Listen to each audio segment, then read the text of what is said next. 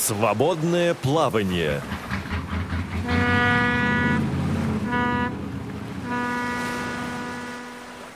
Здравствуйте, уважаемые радиослушатели, с вами ведущая Цендыма Бойко. И с нами в свободном плавании Давид Папаян, который знает о том, как помочь себе и другим. Здравствуйте, Давид. Да, добрый день. Да, собственно, помог себе, сейчас стараюсь помочь окружающим, пока не совсем удается, но все-таки стараюсь.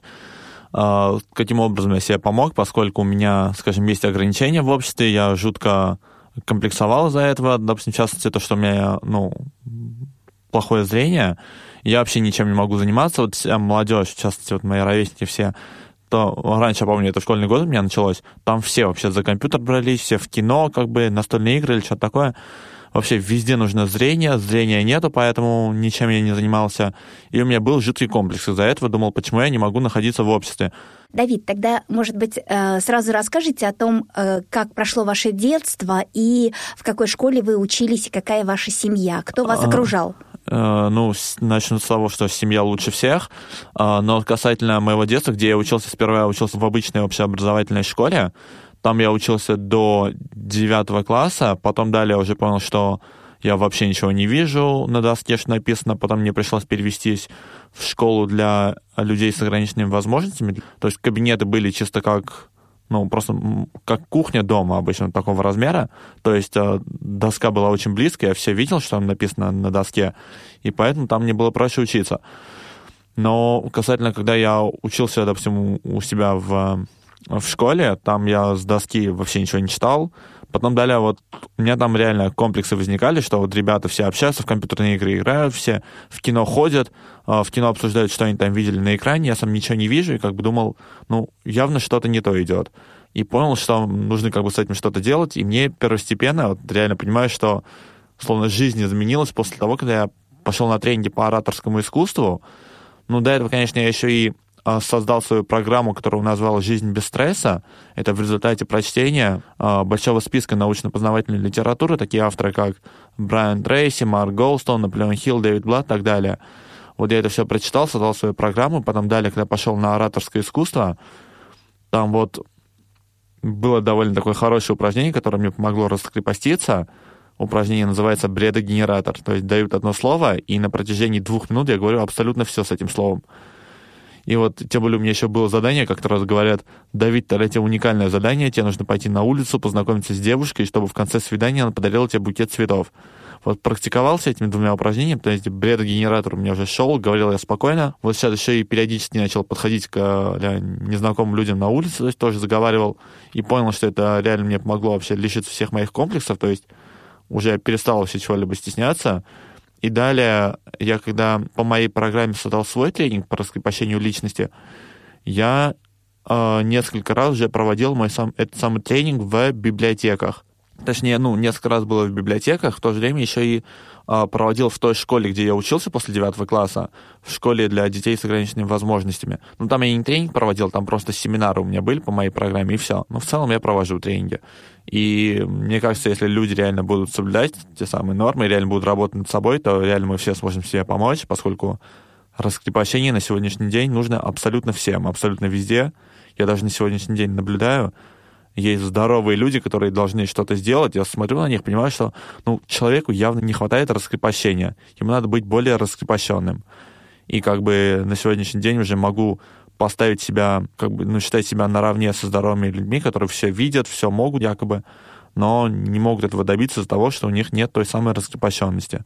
А у меня все есть, вот, поэтому сейчас удается как бы идти на контакт со всеми и добиваться, так сказать, поставленных целей. А давайте проиллюстрируем а, один из ваших приемов. А, давайте. Да, например, э, упражнение бредогенератор. Вот да. что, например? Допустим, я вам даю, скажем, слово батарейка и говорю, у вас есть три минуты. И вы на протяжении трех минут говорите абсолютно все словом батарейка. Допустим, у меня есть батарейка. Батарейка на самом деле очень сильно помогает людям. Батарейки на самом деле используются абсолютно везде. Батарейки бывают и в пульте батарейки, и в телевизоре батарейка. А батарейка бывает вообще, вообще везде. Что не взять, то батарейка нужна. А батарейка, скажем, это такая вещь, что батарейку на самом деле можно использовать в различных целях. Мне кажется, вот бывают такие люди, может, батарейку берут, ставят а за подставку подставку, батарейку, как бы, но батарейка не совсем удобна для подставки, для подставки больше используются книги. Батарейки больше нужны, как бы, ну, чтобы работала электротехника. И, соответственно, батарейки... Ну, короче...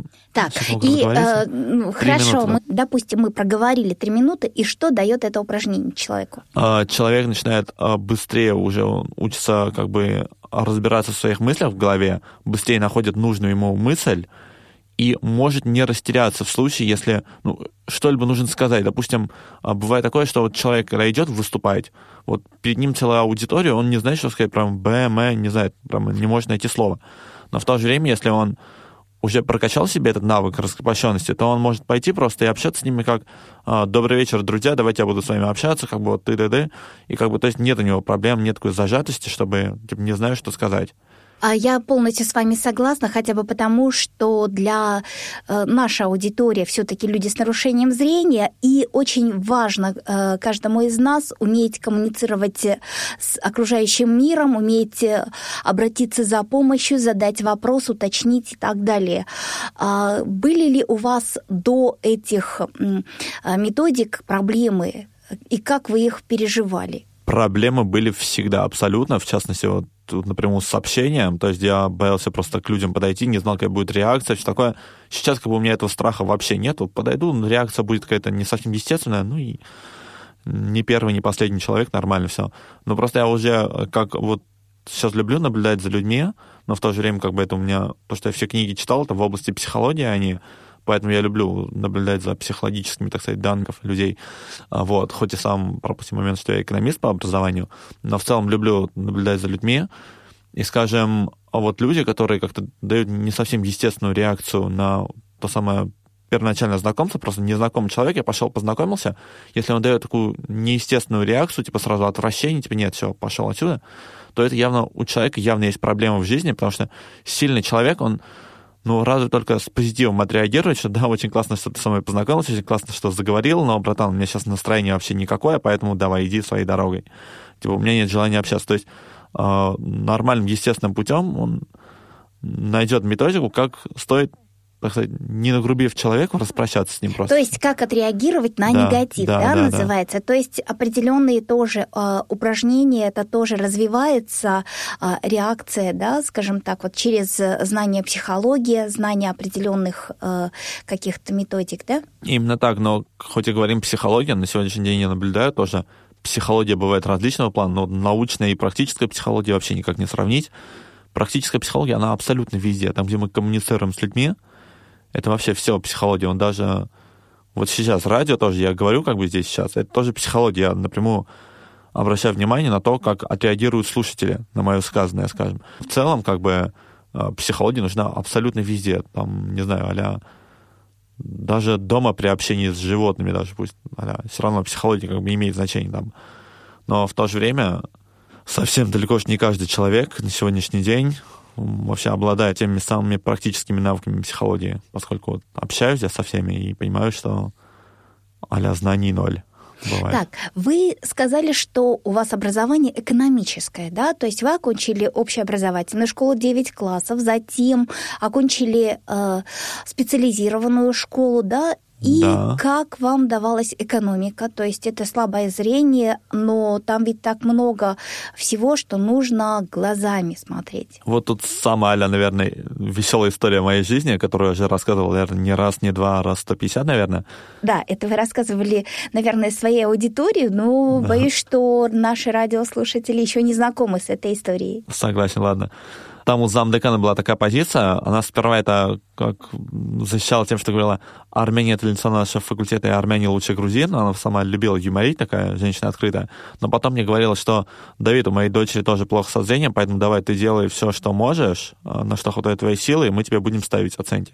То есть мне преподаватели шли на уступки, я просто делал а все по минимуму.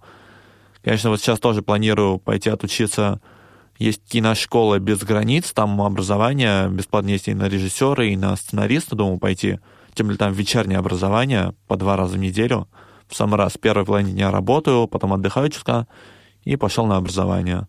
Очень удобно, и думаю, что получится этому всему научиться, поскольку экономист я хоть и окончил 4 года, но, честно скажу, экономист вообще никак не пригодился. Ну, если особенно вы по минимуму выполняли задания, то, наверное, как-то...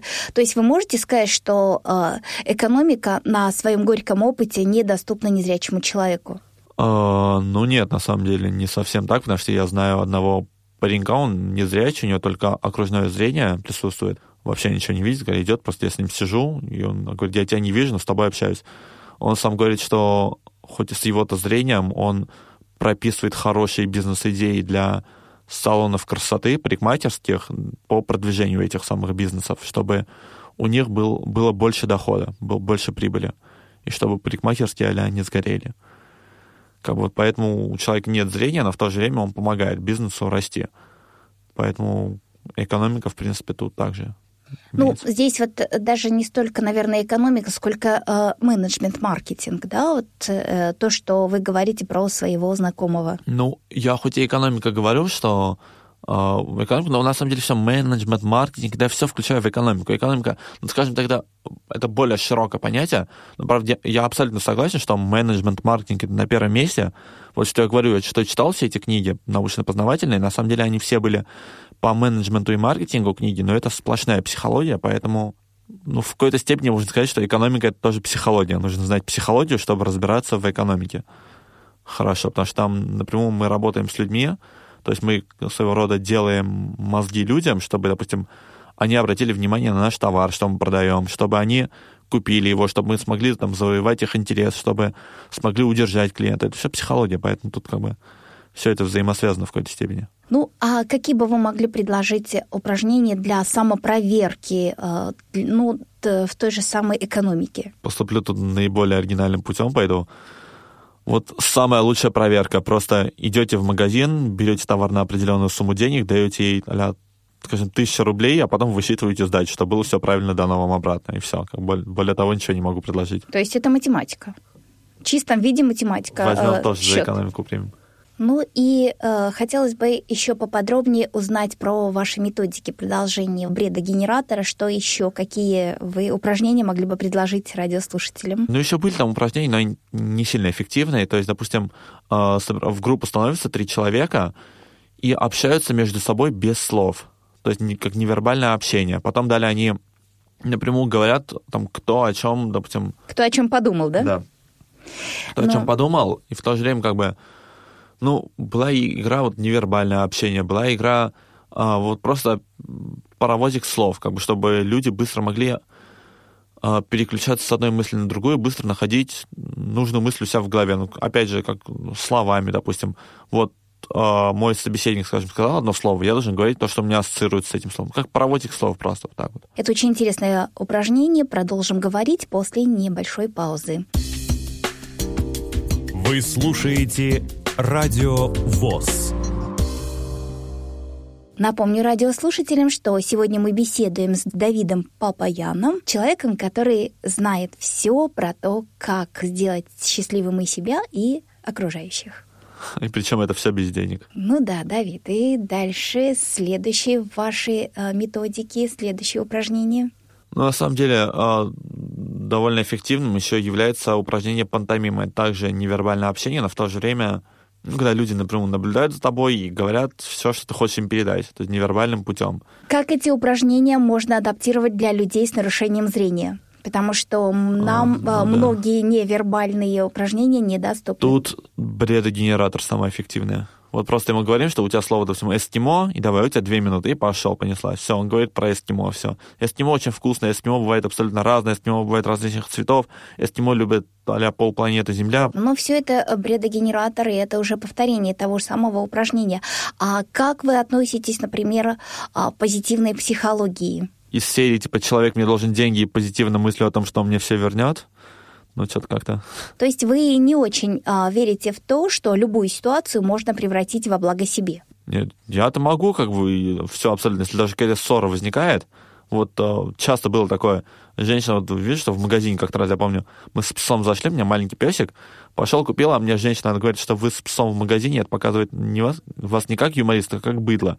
Соответственно, она ждала от меня грубости в ответ. Mm-hmm. Я это прекрасно понимаю, я ей говорю, ну просто посмотрел на нее, говорю, что ну да, вы абсолютно правы. То есть мне удалось как бы вообще никак... Это как конфликтология в то же время. То есть стрессоустойчивость. То есть я понимаю, что человек ждет от меня грубости в ответ, чтобы возникла ссора, но зачем мне оно нужно, тем более... Ну, я как бы лица не вижу человека, ничего не вижу, но я слышу, что он говорит, поэтому говорю, да, вы правы, все, отвожу взгляд. Человека терзает совесть за то, что он сказал. У меня все хорошо, как бы. Это замечательный, кстати, эм, такой способ, э, чтобы от себя отводить вот этот негатив, да, который да, окружает да, вас. Да. Да, это очень хороший. Э, ну и в то же время, на что надо смотреть с позитивной, с позитивной точки зрения. Допустим, бывает информация, вообще всякие информации бывают, окружают. Бывает такое, когда раньше я все катастрофично воспринимал, просто стресса было полным-полно. Так, скажите, пожалуйста, а где конкретно вам удавалось э, свои методики опробовать? Ну, несколько раз я проводил в библиотеках свои тренинги. И какая реакция была? Кто была ваша аудитория? Там Слушайте. аудитория была абсолютно вообще все, от 18 лет до 70 лет, до 80 лет. Угу. То есть абсолютно все. А, всем оно реально помогает. Это, так сказать, мои упражнения, которые я провожу. Но в то же время в то же время, в то же время зависит от того, как человек вообще относится к тому, что мы делаем. Может, а у кого-то в голову сбредит, что раскрепощение — это то, что вообще никому не нужно на сегодняшний день. Должно быть все у нас точно все, чтобы без какой-либо раскрепощенности, чтобы человек делал все, что наметил перед собой, говорил абсолютно все, что знает.